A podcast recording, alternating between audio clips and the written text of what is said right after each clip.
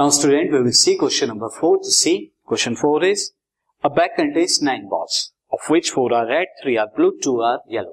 एक बैग है जिनके अंदर नाइन बॉल है उसमें फोर रेड है थ्री ब्लू है एंड टू येलो है. The balls are similar in shape and size ball क्या है? सेम शेप की है एंड सेम साइज़ की है.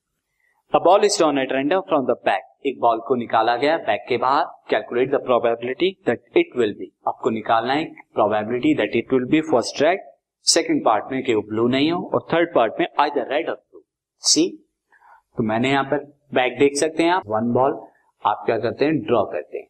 अब आप यहाँ पर फ़र्स्ट ऑफ़ ऑल यहाँ आंसर हम स्टार्ट करते हैं। टोटल नंबर ऑफ़ बॉल्स यहाँ पे, यानी total sample space total number of balls कितनी हो जाएँगी? This is equal to the nine and first में आपको क्या निकालना है?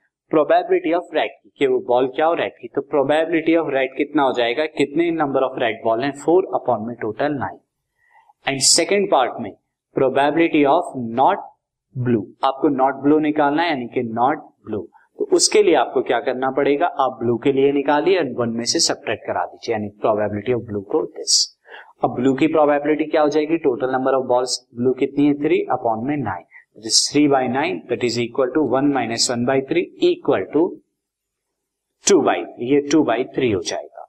एंड थर्ड वाला आपका क्या है? प्रोबेबिलिटी ऑफ़ आपको बताना है प्रोबेबिलिटी ऑफ़ आइदर रेड और ब्लू या तो रेड हो या ब्लू हो।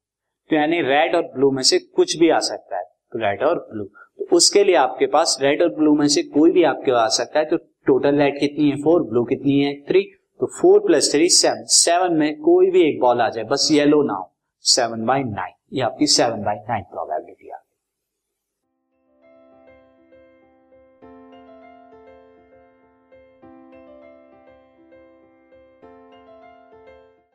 this podcast is brought you by Hubhopper Shiksha Abhiyan अगर आपको ये पॉडकास्ट पसंद आया तो प्लीज़ लाइक शेयर और सब्सक्राइब करें और वीडियो क्लासेस के लिए शिक्षा अभियान के यूट्यूब चैनल पर जाएँ।